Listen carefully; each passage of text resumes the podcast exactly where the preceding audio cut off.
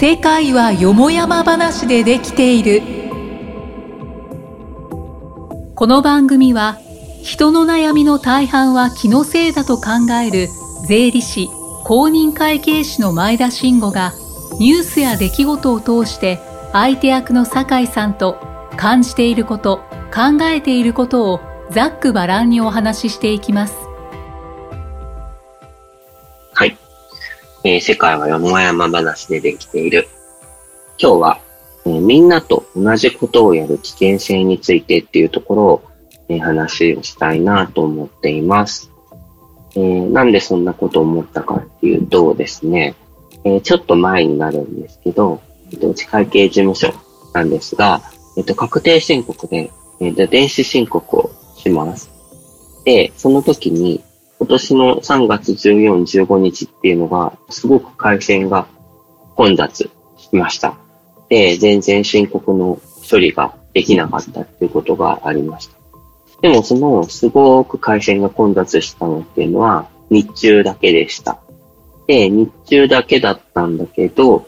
お昼休みと夜中は問題なくできました。どういうことかっていうと、みんながえやってる時には混雑して繋がらないけど、まあ、みんなが休んだり、働いてない時間っていうのは繋がりやすかったっていう話。で、まあそれをまあ体験して、まあそういうもんだよねって思ったんですけど、まあもっと、え、違う場面で言えば、お盆休みとか年末年始も同じようなことだなと思って。お盆休みとか年末年始、まあ最近コロナなので混雑、混雑したりするんですけど、まあすごく混雑するじゃないですかね。高速とか、あの、渋滞するし、電車も満員でチケット取れなかった、っていうところがまあ、わざわざ混雑してる時になんで移動するんだろうねって、いうところを、まあ、きっと混雑とか渋滞とかが好きなんだろうなって、ちょっと意地悪な視点で言うと、まあ、それを言うと、まあ、変な顔されるんですけど、でももっと、えっ、ー、と、我々は自由に考えることができるんじゃないかなと思っています。例えば、休む時間、休む日、働く時間っていうのをコントロールできるんじゃないかと思っています。もちろん経営者だとそういうことやりやすいだろうなっていうのはあるんですけど、まあ、我々はそもそも自分の人生の経営者なわけじゃないですかね。だったらいろんなことをコントロールできるんじゃないかなって。まあ、どうしようもないことっていうのもたくさんあるんですけど、どうしようもないことだって思ってしまうのか、それをなんとかできるんじゃないかって思うのかは自分次第のところはあるんじゃないかなというふうに思ってます。もともとのタイトルの世界は気のせいでできている。その気のせいの部分がすごくあるんじゃないかなって思ってます。無意識にですね、だから、あえてやってるんだったらいいんですけど、無意識にみんなと同じ行動をとっていたりするときっていうのは、すごく注意が必要なんじゃないかなと思っています。えー、ぜひ、胸に手を当てて聞いてみてもらえるといいなと。なんで混雑してるときに自分はわざわざ休みを取って出かけるんだろう。どうして自分は日曜日に休むんだろう。深いところですね。無意識にみんなと同じ行動をとっているときに注意が必要かもしれないです。という話でした。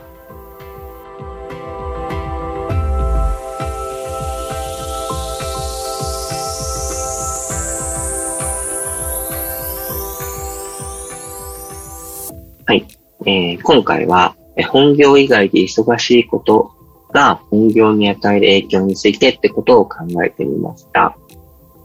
え先日、顧問先の経営者の方とお話ししたことがきっかけで、まあ、こういうことを考えるようになったんですけど、えー、その方は、えー、JC ですごく忙しくしている方でした。えー、役割を持って、えその活動をしているというところですね。えそんなに忙しくして本業大丈夫っていう話になったんですけど、まあ、その方曰くですね、むしろ本業にいい影響があるっていうことをおっしゃってました。で、まあ理由は3つということだったんですけど、まあ最初の2つはよくある話で、まあまあ、そうだよねっていう感じのことですけど、まあ1つ目ですね、まあ、人脈が広がって顧客が増えますよ、みたいな、まあ、よくある話。で、二つ目は、まあ、知識とか経験があられて、それを本業に関係できますよ、みたいな。まあ、それもよく話。えー、そういう目的で他団体というかいろんな団体に活動して、まあ、交流したりっていうことが多いな、というところですね。で、三つ目。あ、三つ目なるほどなって、そうだよねって。で、それはちょっと自分の、えー、自分たちの考え方次第だなっていうところで変わるんだろうなって思うがあって、三つ目がね、同じことが短い時間でやれるようになるからいいんですよっていうことを言ってます。この三つ目って心当たりがある人いらっしゃると思うんですけど、まあその方多分意識してやってるんじゃないかなと思います。で、いくらそういう活動忙しくても、すごく忙しくしたとしても、やらなければいけないことっていうのは減らない。むしろ増える。で、その、やらなきゃいけないこと増えた状態っていうのを、まあ、ね、こなすには、今まで以上のクオリティで、しかもそのこなすって言って適当にやっちゃダメで、まあ、それを今まで以上のクオリティでやるにはどうしたらいいっていうところを考えるとね、忙しくなるという話をしてました。で、それ考えるってどういうことかっていうと、まあ、工夫することだと。で、えー、時間がない中で、えー、上手にやるにはとか、品質してあげてやるにはどうしたらいいかっていう工夫をするっていうところがすごく重要だよねっていうことでした。まあ、そ、そこまでも、まあ、割と、そそりゃそうだっていうところなんですけど、そこから先の展開がなかなか面白くて、それに慣れると、まあ、そういう役割とか、例えば JC とかって40歳になったらおしまいなので、そういう役割とかが終わった後、忙しいっていうのが終わった後に、自分たちが工夫して何かをやってきたっていうのがあると、忙しいのが終わった後に余裕の時間が生まれる。で、その生まれた余裕の時間っていうのを改めて、まあ、本業なりに使うと、また本業が伸びるっていうとですね。まあ、それって、その負荷がないと強くなれないよね、みたいな話にも通じてるんじゃないかなと思う。えっと、サイヤ人も死にかけると強くなるし、みたいなね、いうところなのかなと思う。なんかその負荷をかけて頑張った結果、伸びますよね、みたいなのって、ちょっと古臭い考えなのかなって思うんですけど、いや、実はそれって真理だな、理屈も通ってるな、っていうのはすごく思う。えー、皆さんもぜひ、こういう負荷をかけて、まあ大変にならない程度でもいいんですけど、負荷をかけて工夫して、でその結果、生まれた余裕っていうのを、また次の何かに使っていくみたいなことができるといいんじゃないかなと思ってます。なので、忙しい中に身を置いて、工夫して、余白を作って活用するっていうことが、え、できる。それが、ま、本業以外で忙しいことが本業に与える良い影響なんじゃないかなと思ったりしました。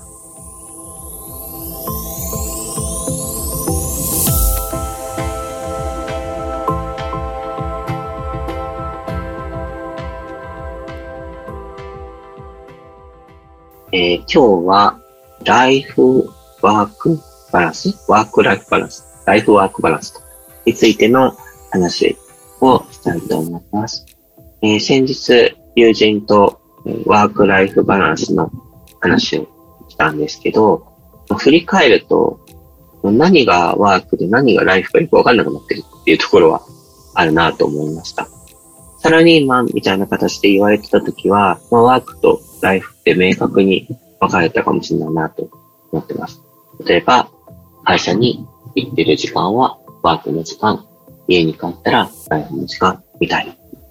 で、今は、まあ、ライフがワークで、ワークがライフみたいな、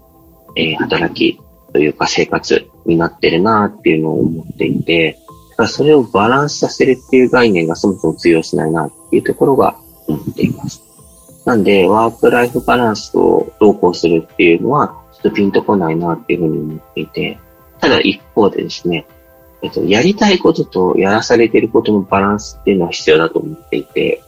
やりたいことたくさん、で、やらされてること少なくが本当はいいなとは思うんですけど、まあそればっかりでもダメだろうなと思ってる。で、まあ、それもなかなか曖昧で、やりたいこととやらされてることの境界ってどこにあるのかな、みたいなところがあると思っています。まあ皆さんにとってやりたいことは何ですかと。逆にやらされてることって何ですかその違いは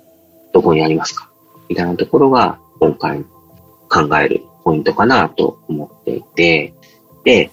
自分が振り返ったところだと、まあ、やりたいことって何やらされてることって何って、まあ、明確には分かれないんですけど、自分がその物事に対峙するときのスタンスというか、自分の心持ちみたいなところなのかなと思っていて、自分の場合だと、それが、その物事が自分じゃないとできないのか、それとも自分じゃなくてもいいのか、みたいなところにあるように思う。誰でも、誰がやってもいいんだったら、自分じゃなくてもいいんじゃないかな。それってなんか、自分がやりたいことなのかな、どうなのか。やらされてることになっちゃうんじゃないかな、みたいなところが思ったり。自分じゃなくても、てか自分じゃなきゃできないことなんていうのは世の中にはほとんどないと思うんです。えっと、事実の話として。実際の話として。だから、さっきもちょっと言ったんですけど、自分がそう思うかどうかっていうところなんだろうなと思ってます。気のせいの部分だと思ってて、で、やりたいこと、やらされてることじゃないことっていうのが、もし自分じゃないとできないことって思ってる、思った物事だとしたらですね、すべての出来事、すべての物事に対してやりたいことって思うためには、それって自分じゃなきゃできないことだよね。自分じゃなきゃできないことのようにする。そういうふうに思って、そういうようにするってことが大事なんじゃないかな、っていうふうに思ってます。要するに、気持ち次第だよね、っていうところ。それで、ワークとライフのバランスというか、えやりたいこととやらされてることのバランスっていうのをうまく取れるんじゃないかな、というふうなことを思ったりしました。